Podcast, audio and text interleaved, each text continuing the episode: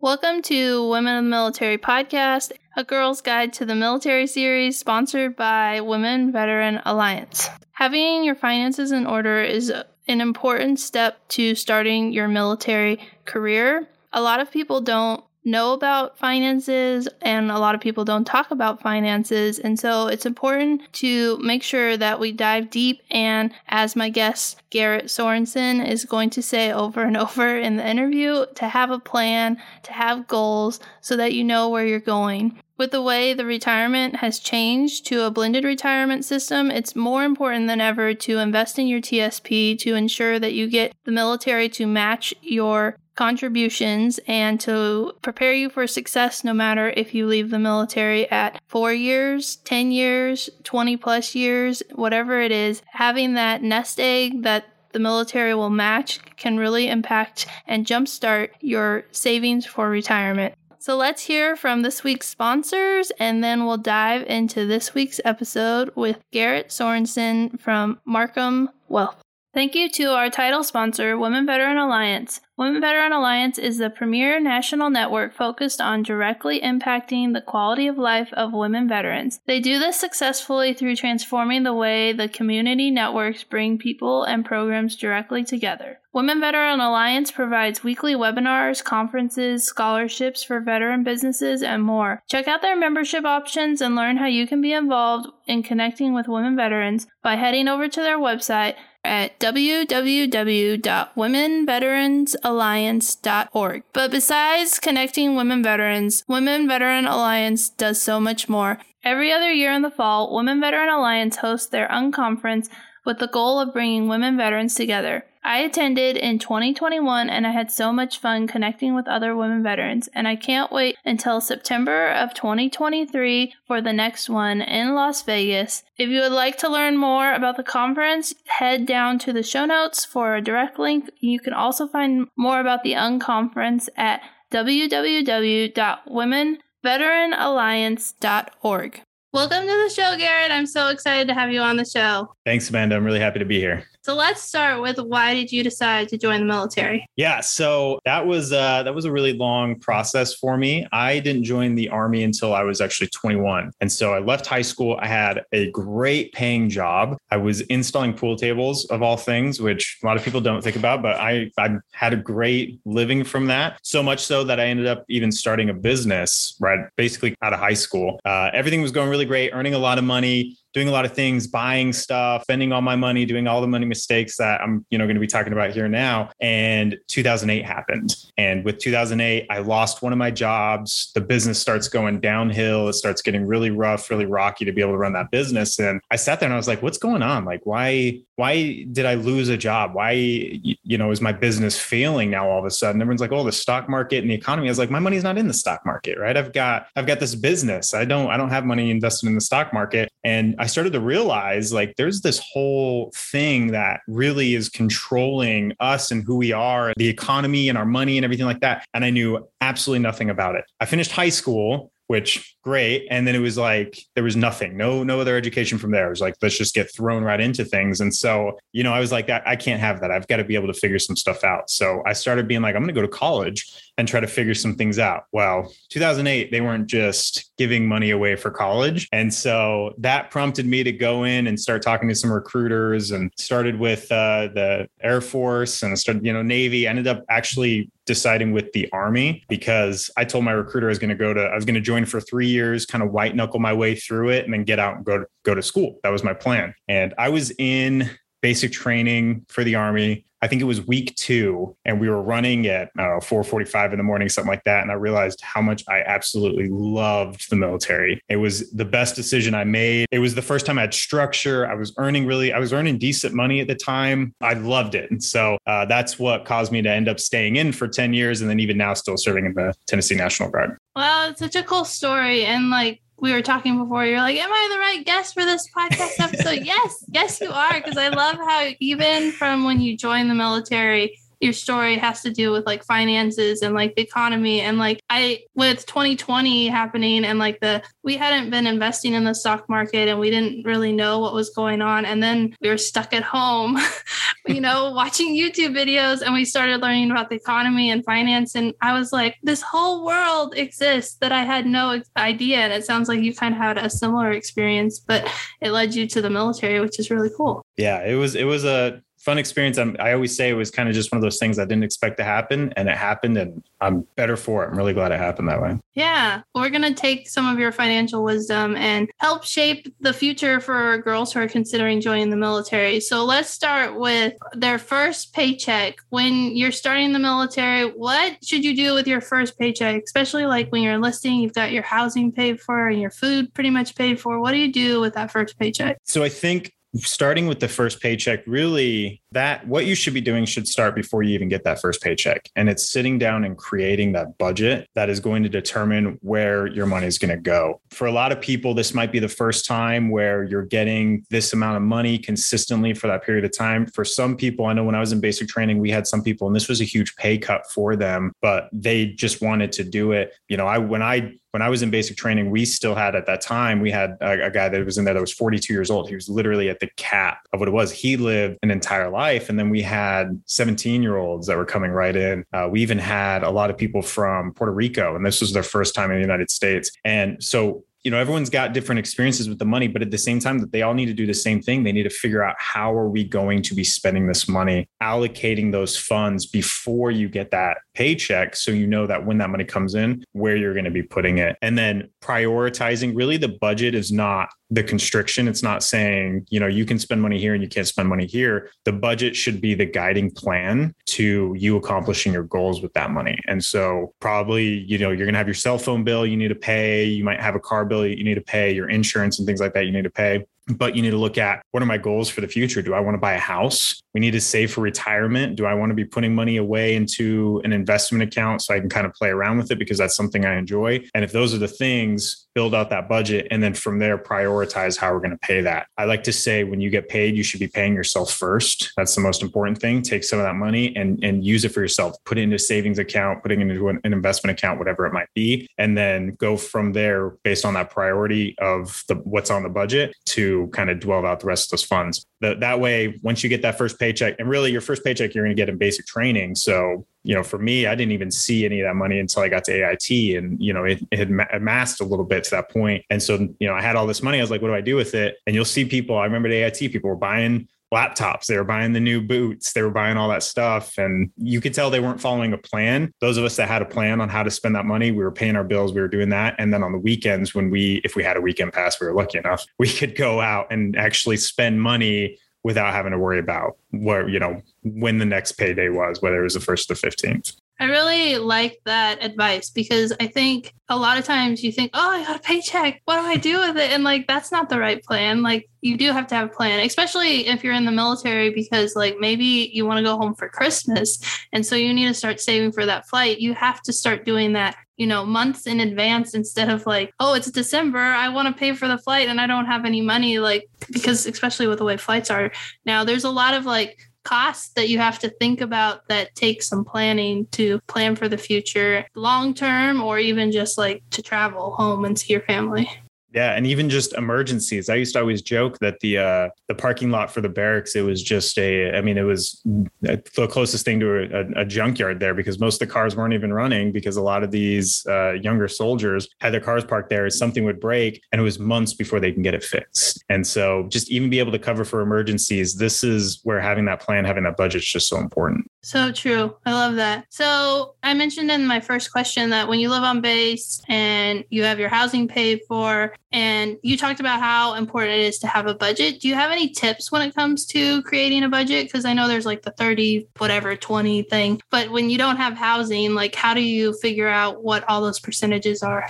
For me on a on a budget, the only budget that works is the budget that you can stick with. And so I don't like the idea of saying, oh, you have to do this one. If if you know the envelope, the old school envelope plan works for you, then use that. I know some people they still just have a journal like and they're handwriting what their budget is. If that works for you, do that. I love Excel. I've got it's a Google sheet that between me and my wife, we can both share, we both look at, we both contribute to what's on the budget, we both contribute to what's going out. And so we can look at it. And the one thing I will say when it comes to creating that budget is consult with the people that that are involved with it. So if you're married, have your spouse be a part of that. That should absolutely be something you're doing. My wife and I try to do it weekly. We're not great at it doing it weekly, but we try to do it weekly. Uh, and if we go a long time without looking at the budget together, she's prompting me. She's saying, "Hey, we need to be we need to be looking at this budget and going over it." Uh, if it's just you, you know, understand if some people don't like the constriction that a budget might bring to them, and so find a way to identify that about yourself and then use a budget that frees you from having the constriction. And so it might be a percentage where you say, whatever I get paid, I'm going to take 15, 20% right off the top. I'm going to put it into the checking account where the de- it's the debit card that I walk around with every single day. And I can spend it up until the point where it says declined, right? And then I know that the rest of the money I have there is going towards my bills. For me, I track every penny. I can tell you every penny I've spent since 2017, which seems kind of psychotic, but it's it's what works for me and that's what I like. Really the the main trick with a budget is try different ones until you find the one that works for you. Once you find the one that works for you, stick with it and and really just kind of add it into a part of what you're doing for your finances. That's really good advice. And I feel like kind of, I guess I needed to hear that too. Cause I, I have like a budget, but it's very fluid because like things are always changing. I feel like a budget is really restrictive and it's not very like life happens, like, like the car breaks and then you're like, oh, my budget is, you know, but like that's why you have a savings account so that you can pay for it and not, oh, my budget's ruined and now I have to cut corners. I think that I've been always like kind of like trapped in like when you have a budget, you have to like stick to it and follow it. And that doesn't really work for me and for our family situation because things are always changing and different. I mean, especially when my husband travels, like things, I, I use Mint to track our money, and Mint is like, you're overspending. And I'm like, yeah, because the military sent my husband on a trip. That's just how it is. And so it's been, it's kind of interesting using that system and trying to work around it. Yeah, I like the idea of, of using the budget should be something that you use to get the freedom. And so it's not, well, this is what, oh, I get to spend this. It's, I'm using this budget so I can get to a place where I'm more free with my money. And if that means I've got a really good savings account, I've got a, you know, three to six month emergency fund set aside so that if something does happen, the water heater goes out, the car breaks down, whatever, I don't have to worry about the paycheck taking care of that. I can worry about, I can take that from the savings. And you get to a point where eventually your budget is something that you're just putting the money in, you know what's going out, and you just see it, it becomes that thing that's fueling your investments or or what you're putting towards your goals. Once you hit that point, it's liberating and it's exciting to do the budget because you're like, wow, look how much money we get to save this month because we've done the right things because we've been following the budget. Yeah, that's a great definition. So, my next question is What are the most common things that you've seen that get people in financial trouble,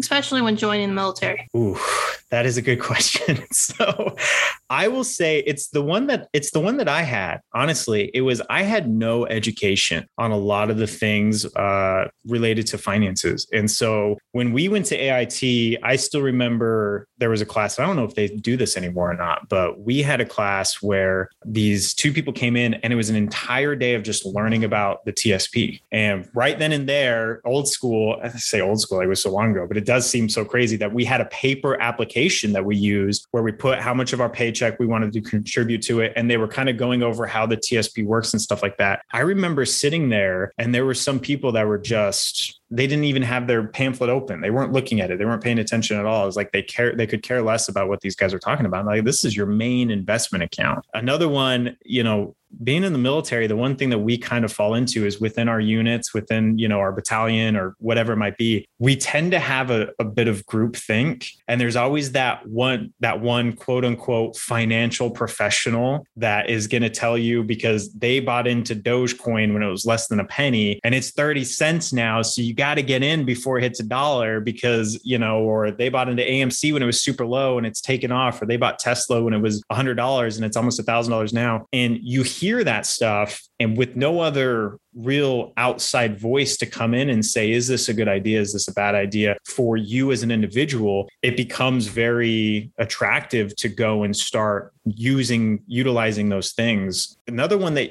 that I always think about, especially when you look at young people, you know, I say quote unquote young is like in the military, like, you know, early um, privates and things like that. When you go and look at the finance options outside of most bases, they are terrible, terrible options for these people. Uh, and we're not even just talking about cars where the, the finance here because you've got bad credit or anything like that. Uh, I fell victim to it as well, where I could go and they used to have those payday loan places for the military where you would just set up the allotment through my pay. You get a thousand you know $2000 whatever they approved you for and you're giving them $200 a month by an allotment for the rest of your contract. Those things are terrible. But even people that you, where you can get financial advice when you go outside the base there's places that claim to be military experts when it comes to the uh, the finances and stuff like that. And in reality they're just trying to sell you life insurance or they're trying to sell you some mutual fund or you know they're where they're going to be making a lot of money off of it and stuff like that. And so i always say it's really what puts people in financial trouble is just not having the education on these finances and then not having somebody that they can go and talk to to get a professional expert opinion on. And I mean, you think about your listeners to this podcast. The reason people are listening to this podcast is because they're trying to get educated as a woman who wants to join the military. What are the things that they need to know? How can they become better prepared? And it's great that they're doing that. I wish more people did that for things um, when it came to their finances. So getting that education, reaching out, finding the professionals that aren't trying to, you know, sell them something or, or make money where they can get really objective advice, I think is, is going to be really huge when it comes to uh, avoiding getting into financial trouble. More often than not, when they get into financial trouble, it's because they did, they put their money into Dogecoin when it was at 60 cents and now it's five cents or something like that. They bought this policy that they can hardly afford or a car that they can hardly afford because, you know, so and so said that it was going to be a good idea for them and and now they're living outside of their means they're not following that budget and it's putting a strain on them and and it's really really difficult once you get in that situation to kind of pull yourself out. That's so true. Yeah i love the analogy of like how people are listening to this series to learn about joining the military and how important it is to learn about finances and to get all the information that you need when you're joining about finances, especially the way that the military retirement has changed, because a lot of people today still think that it's serve 20 years and get out. And it's changed dramatically with the blended retirement system where you like they match your TSP. So, like, that makes your TSP even more desirable to use. And you don't walk away from the military with nothing now. You have that match money that can help you. And there's so much advice and information and a lot of people don't know about finances because it's taboo and nobody talks about it and it's really important to do your research well and it, and it's difficult too it's something that i mean it takes years for you to really become even for me to become quote unquote an expert on these things. You look at, I work here uh, with a bunch of CPAs in our office. I mean, these people went to school for years to be able to understand how to file taxes. And yet you're going to have, you're going to have somebody at your unit that's going to tell you, oh, you don't need to worry about that. You just deduct all this and you, you got your house, just start a business and put a tiny desk up there and then write off your whole home. And then, you know, that's what's going to get you audited by the IRS. And so there's a lot of really bad advice out there, unfortunately, especially for the military. Anecdotally, I'm in a group for uh, it's they're veterans and it's like a personal finance group on Facebook. And there's an argument going on there right now about whether or not a house is considered an asset or a liability. And you start to realize there's a lot of people out there that have absolutely no idea what they're talking about when it comes to when it comes to their finances and and the things that they own and and the difference between income and appreciation and and what's liability and what's risk and why are those things different. And so a little bit self-serving in here, but even where you get the advice, making sure that the advice you're getting is objective. People come to this podcast because they know they're going to be getting objective advice. When I started my podcast, Operation Veteran Finance, the first thing I did was I went and looked out and I said, who else is having this conversation for veterans? And the only thing I found was one where they were pushing everyone to go to real estate. There's nothing wrong with real estate uh, as a part of your investment portfolio. But when that's the only thing that they're talking about or you know it's hey don't don't save anywhere else the only thing you need to do is buy real estate that gets me a little bit worried because that might not be right for everybody you might not have the risk tolerance or you might not have just the ability to cash flow. And if you listen to this really subjective advice on what you should be doing with your money it can put you in a bad situation because you don't know any better. Another one that i see too a lot on tiktok now i, I get in a lot of uh, you know comment wars on tiktok uh, where these people are like oh i can you know i've made a million dollars off these investments. All you have to do to do what i do is buy my program or you know buy my and i'm just if you're making all this money from this why do you why do you need to sell these courses or why do i need to pay money to be a part of your alpha group? It's things like that where i say you know really people need to be a little bit more judicial on on their decision making process to look at that and say is this the right thing for me? Is there a place where i can get better objective advice? And is it free? We the reason i started this podcast is because it's from you know my podcast operation better finance is because i want to just put the information out for free. And it's the same information that uh, we teach what we used to teach at the uh, pentagon and the white house for the transitioning flag officers. These are generals that are retiring from the military. We used to teach that course uh, for the investing and financial planning, and that's great for them. But for a lot of them, they've they're going to write their own check when they get out. But you know, me as a staff sergeant, I didn't get that when I transitioned from active duty. I didn't get that. I got some lady coming in and saying like, odds are you're not going to make a whole lot of money. So here's here's a budget, fill it out, and have a nice day so it, it's different and so we want to make sure that we are giving the best information out there that we're doing it for free. There's no paywall that they have to that we're going to try to hide behind or anything like that because at the end of the day rising tide raises all boats in this situation. If we can make the military smarter about their finances put them in a better situation it's going to improve the overall stance of, of the military completely. I think you know just from finances uh, people getting a lot of that stuff correctly we'll see less homeless veterans out on the street. We can start seeing that 22 a day number start really coming down because people aren't worried about about one of the most stressful things in their life. I mean, there's there's so much of a benefit just to getting the education from this financial thing that that we really don't know a whole lot about that it, it really benefits us. I get passionate about it if you can't tell. yeah. Yeah. You, you, remind me of like when I'm talking about women in the military, you're like yeah. so passionate. But I love it because it's so true. I got the same advice. Like if they're charging you money and they made millions of dollars on these investments, like that doesn't quite add up because they shouldn't need you know like i need you to pay for this course because i'm going to help you it's like uh, i feel like i'm helping you yeah exactly and there's there's enough free resources out there especially from the military we just you do have to look for them yeah we talked about like the most common ways that people can find themselves in financial trouble. What if you're already in financial trouble and you have debt? Like, how do you get out of debt? What's the best advice that you have for people who are in that situation? So, when we typically see people that, especially with debt, if they're at a place where they're starting to become worried about debt and it's really become a stressor for them, what we have to fix first and foremost is just the psychological aspect of what put us into debt right? This idea that we can spend and spend and spend, there's going to be more money in the future. And so it's okay for me to go and swipe this credit card or buy this car that might take me right up to the limit of what I can afford. And now I, you know, I can't afford all these other things that I didn't consider. We have to understand why did we get into this situation? For a lot of people, they might be in debt just because there was something that bad, something bad happened, right? Something broke down and they had to go into debt in order to you know fix the car whatever it might be then there's a lot of debt i don't want to discount like medical debt and things like that that might not be covered or they might be joining the military beforehand that is you know burdensome to them and so it's really understand is this something that we put ourselves into because we weren't paying attention to our finances we weren't doing the right thing? Or is this something that was a little bit more circumstantial and now we just have to kind of put a focus on being able to come out of it? Either way really what we need to end up getting to a point Two is that this is something that is not going to fix itself. So, you know, just like in the military, if you have some type of mission, you have to create a plan and you have to follow that plan in order to accomplish the mission. And so, putting together a concrete, strict plan that you can follow that allows you to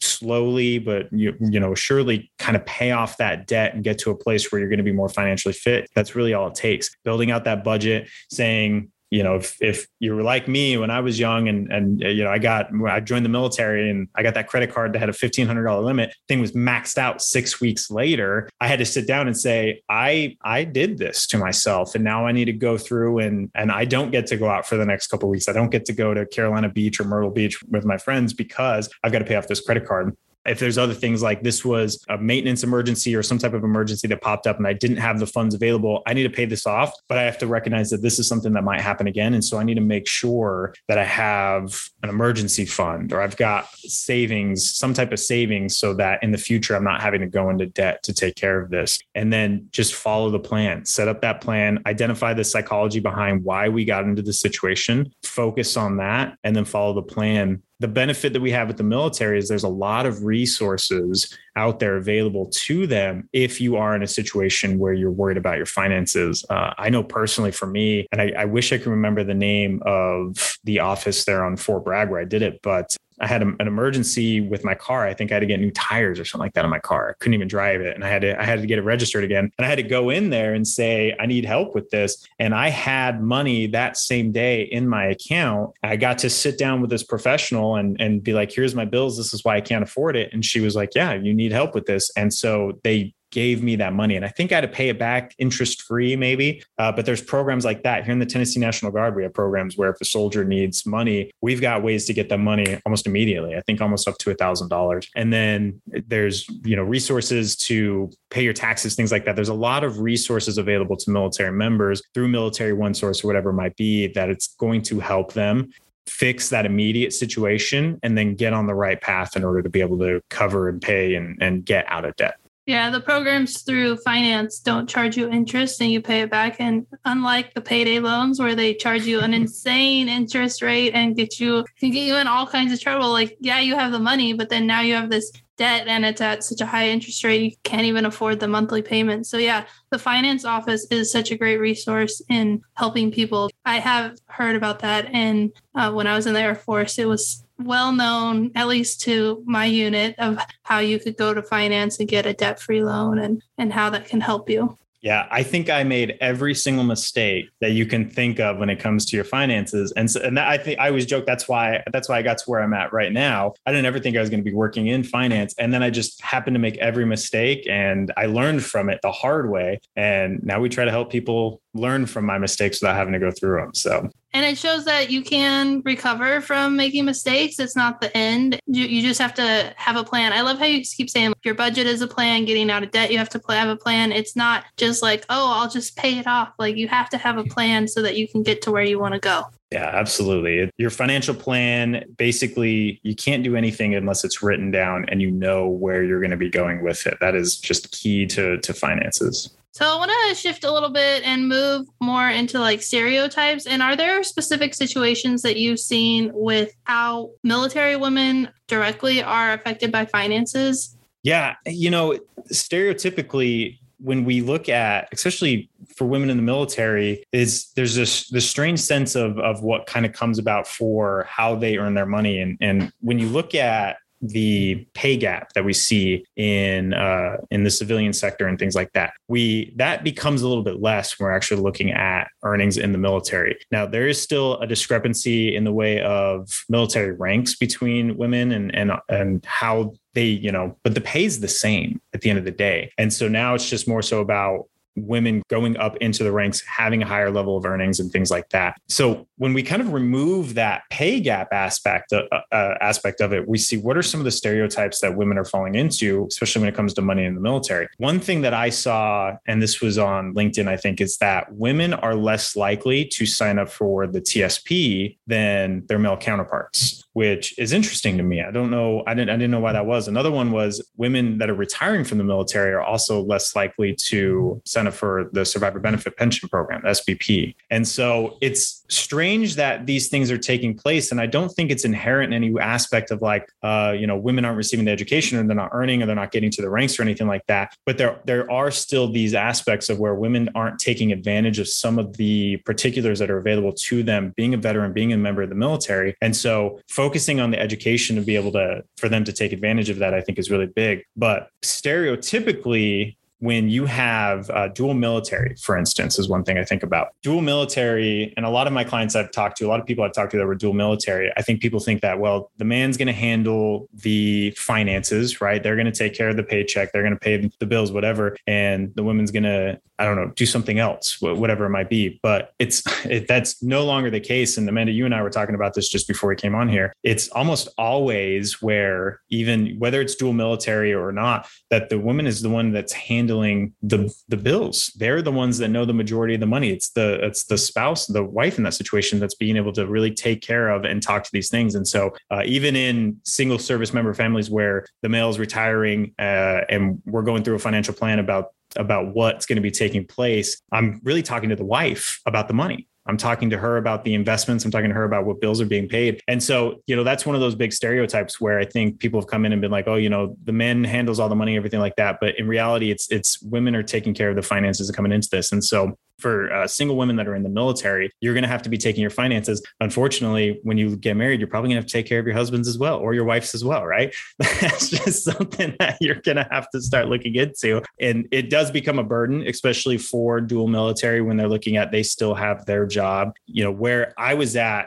uh, with Fort Bragg, our unit was actually the first unit where we had um, the female lieutenants coming into the field artillery. It was a field artillery unit there. We had the first two that came in, and it was really incredible uh, to see them come in. And it changed the dynamics of military families when you look at the fact that these women were going to get married, potentially have kids, have families, and now they're in a combat arms, which has a really high op tempo. Before it was, oh, you know, my husband might be infantry or whatever. They might be combat arms. And so they're the ones that are deploying a lot. They're the ones that are going to be gone. These women were in the same boat that we were in, where they were going to experience a lot of the same situations. And that's the same case with military police, where they have a high op tempo. It's it's no longer where they're going to be fuelers or, or you know something that's coming into this world where uh, not that they don't have that high op tempo, but it might not be the same as as particular um, for combat arms. And so just recognizing that there are family roles that are going to start to come into play within the dynamics of the finances that might end up still falling on the spouse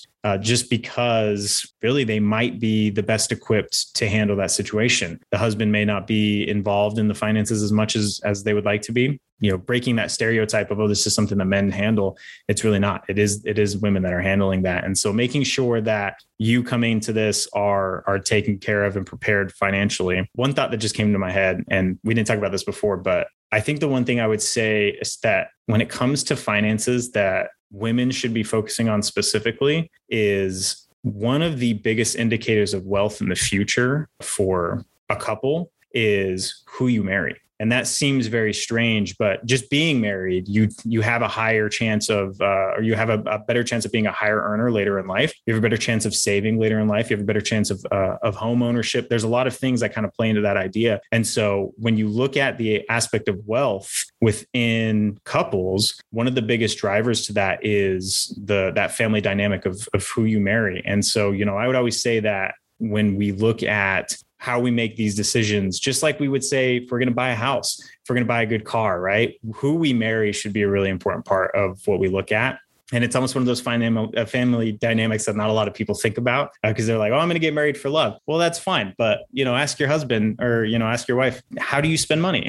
You know are you in a lot of debt? When you get your paycheck do you like to follow a budget? Do you not like to follow a budget? And so i think you know and having that question especially because as uh, women coming into this relationship it might come down to them to be taking care of that. Understanding how their husband or wife is taking care or, or currently working on those aspects i think is going to be a really important part of it. That's a really good point because my husband and I were both we both graduated debt free from college and that like changed a lot of our lieutenant friends had a lot of debt from college and like they couldn't do things financially that we could because we didn't have that debt that they were paying off after school. And so like knowing those things how much debt do you have from college or from whatever and how that affects you? Because that really does change like the whole dynamics. You could go from no debt to like a hundred thousand dollars of debt when you get married. If especially if you don't talk about it it could be a huge wake-up call for what's going on in your life. Yeah i think just having that conversation is big especially when we look at the fact that odds are you as as the the wife in the relationship you might end up being the one most likely taking care of the finances. If you want to know know, you know, you want to know how that other person in that relationship, how they view money, how they view investing. Um, and then really just talking about, it doesn't have to be like, you know, I'm not saying, oh,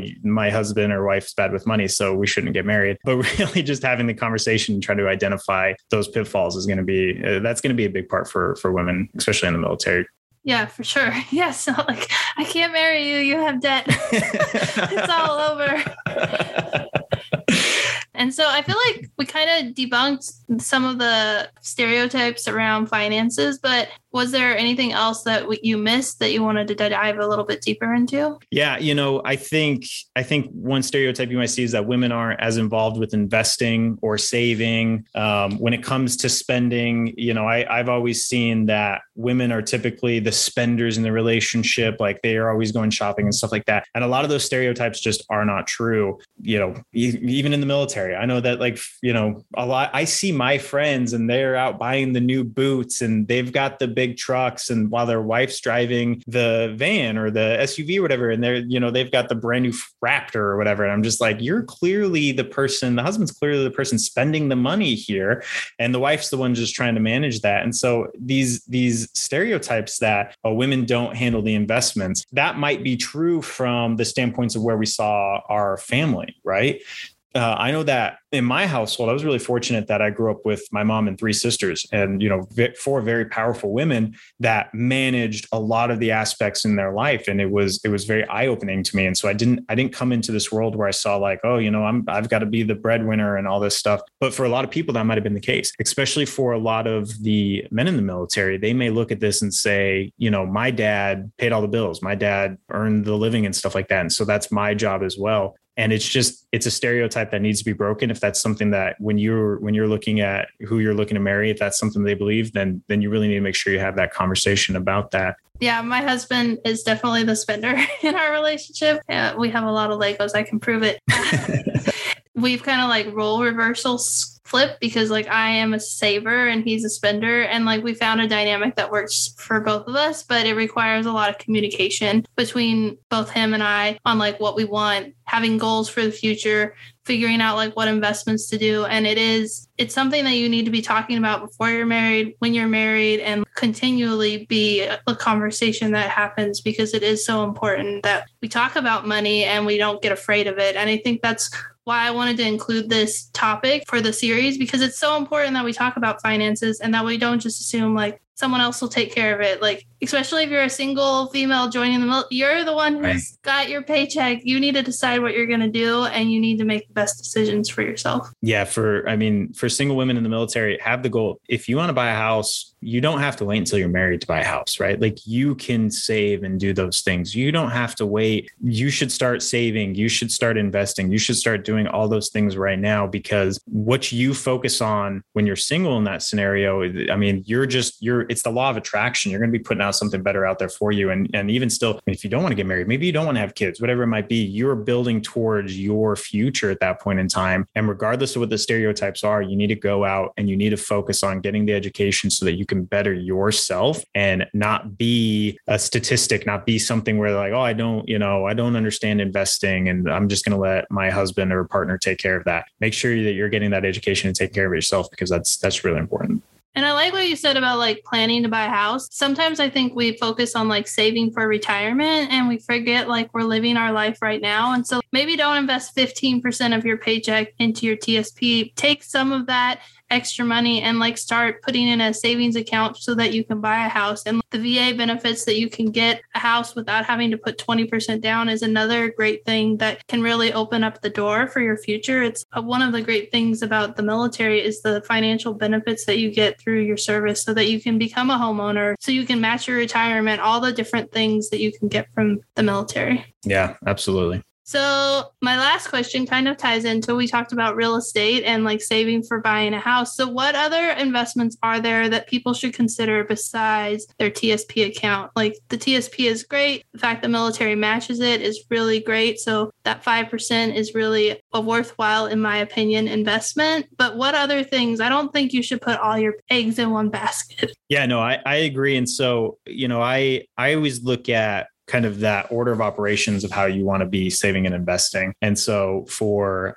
women that are joining the military, the one thing you want to definitely look at, especially if you're joining now, you're on that new blended retirement system. So you're going to have that 1%, you're going to have the match. You definitely need to be putting in to the TSP to get the full benefit of that match that should be first and foremost where you're saving is put in up to the point where you get 100% of the match and then not a percent more. I stop right there in the beginning because then what I want to focus on from there is how am I protecting what I have now, right? Do I have an emergency fund? If you need an emergency fund, you know, three to six months, depending if you're single or married, if your spouse is working or not, is how you should really be looking at that. That emergency fund needs to be three to six months of your expenses. So you look at your budget and you say, this is what I need in order just to survive, right? It, I got my cell phone bill, my car bill, whatever, all this. I'm going to write that down. I'm going to multiply by three or by six for the month. And I say, that's going to be what I need to have just available to me if something goes wrong. Uh, for my wife and I, it's about $25,000 that we have set aside just to make sure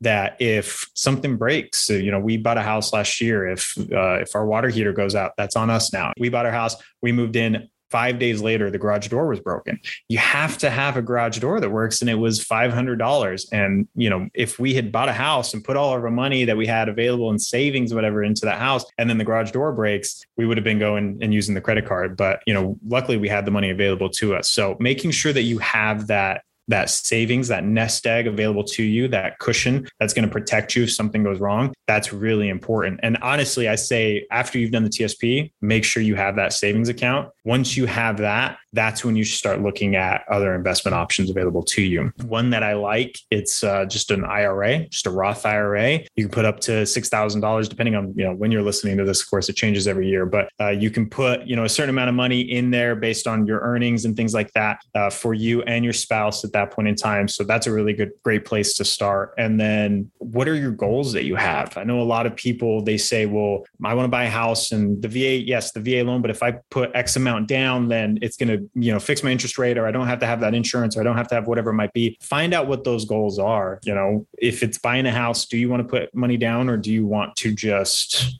use the you know the uh, zero percent down. Even when my wife and I closed, we still had to pay titling because the real estate market here in Nashville is insane, and we were just I think we were lucky. So yeah, we were happy to pay titling and things like that. But that might be something that you're looking at when it comes to making that decision. Are you trying to plan a trip to go overseas? You know, my wife and I have a trip here in a couple weeks where we're going to Brazil, and it's for a wedding. We knew about the wedding a few months in advance, and instead of being like we said right then and there, we said, "What is this going to cost us for this wedding?" It's over overseas in Brazil, we started saving right away to make sure that we could budget that into what we were doing. That's something that I think it's that's that's more beneficial to us, the fact that we can pay for that trip outright than us putting extra money into a retirement account. We want to still make sure that we're saving for retirement. We all want to retire one day, but I tell people if you're in the military and when you are looking to retire, when you look to ETS, you might want to start a business. Your money's better off sitting in some safe haven where you're where you're piling cash so that when you leave the military, you can go and start that business. And so now, you know, anybody that's trying to sell you some whole life policy because it's, you know, great savings or you should be buying Tesla or just buy the S&P 500, whatever it is, right? That's not the right advice for you because your goal is actually to start a business and you need capital to start a business. And you being able to fund that capital yourself is going to be important. You being able to buy a house might be more important than you saving here in the short term. You still need to do both in the long run. Even when you start a business, eventually you need to start saving for retirement or whatever it might be. Uh, but understanding what your goals are, prioritizing that according to your financial plan, and then saving by the best vehicle available to you to help you accomplish that goal is going to be key. I think, you know, when you get to a point where uh, you're earning more money and you're like, geez, I'm, you know, I bought a house, I'm saving for a second house and we, you know, we've got a nest egg and we're, we've got money in our vacation fund and I might want to start a business. We're building towards that that's when then I'd go back and say, okay, maybe I could put some more in the TSP. And even then it's, you know, maybe who knows, maybe you're to mess, you know, go in and buy some, uh, some Dogecoin at that point, listen to that guy in your unit finally, and actually buy some Dogecoin if you want to, but that's, you got to be far, far uh, ahead in that situation.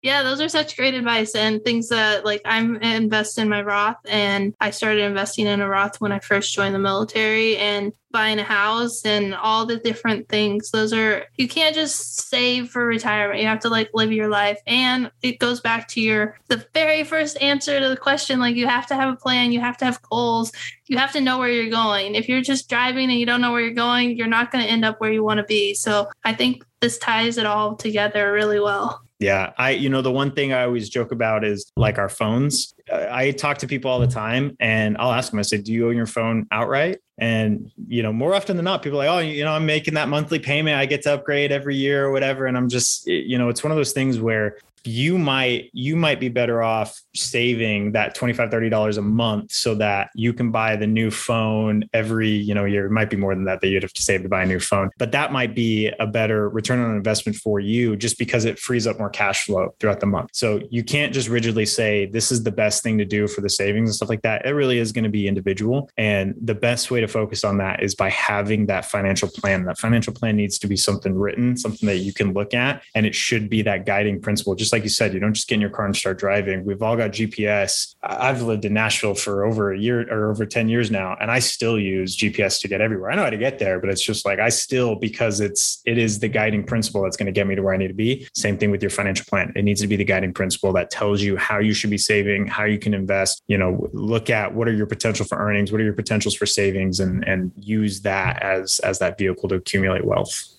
Yeah, this has been such a great conversation, and I'm really glad that we got to do this interview. And I want to wrap it up with the advice question that I ask all my guests, which is what advice would you give to someone who's considering joining the military? And it can be financial or it can be just general. It's up to you. What advice to someone joining the military? Gosh, that's hard. I, you know, I would say again, I mean, it goes back. I guess I sound like a broken record. Have a plan. Have a really good plan. I look at investing. So when when somebody asks me about investing, they might say, "Hey, Garrett, like I want to I want to I'm thinking about buying this investment. Crypto was a big one. They were like, oh, I'm, I'm, I'm thinking about buying crypto and something like that. And I always ask them the same thing. I say, what is your exit strategy? When do you get out? When somebody comes to me and they say, I'm thinking about starting a business, I always say, what is the plan at the end, right? Where, where do you see yourself at the end? And we often don't know that. It's like, like I told you, I, when I joined, I told my recruiter I was going to white knuckle my way through three years and then get out. I did 10 years active duty and I've been in the National Guard for almost three years now.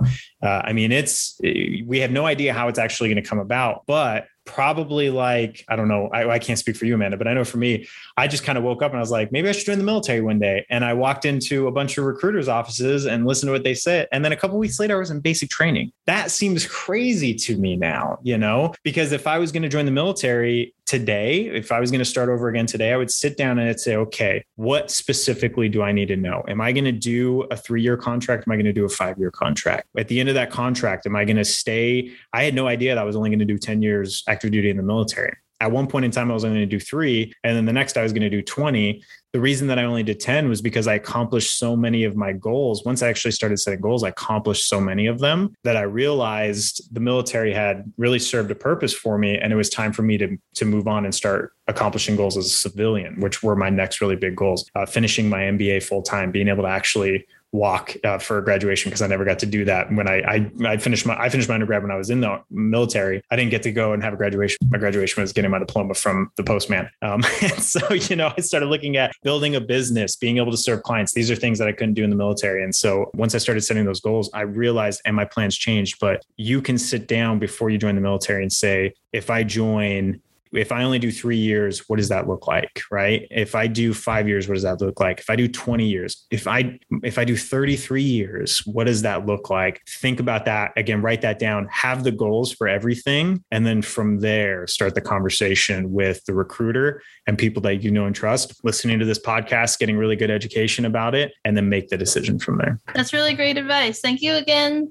I really appreciated hearing all your expertise and guidance, and it's exactly what I wanted for this episode. So thank you. Thank you, Amanda. I really appreciate it. Thanks for having me. I really want to thank Garrett for providing his expertise in finances and showing that you can learn from making mistakes, and hopefully, the information that he gave you will help you in your journey. And I also wanted to mention that he offers free financial planning through his company. So if you would like to learn more, please head to the show notes to get connected with him, or you can also email him at garrett.sorensen at markhamwealth.com. And I'll put that in the show notes so that it's easy to find. But I just wanted to make sure you knew that was available. Thanks so much for listening to this week's episode. I really hope that it helped you in your journey to the military. And if you want to learn more about joining the military, please check out my new book, A Girl's Guide to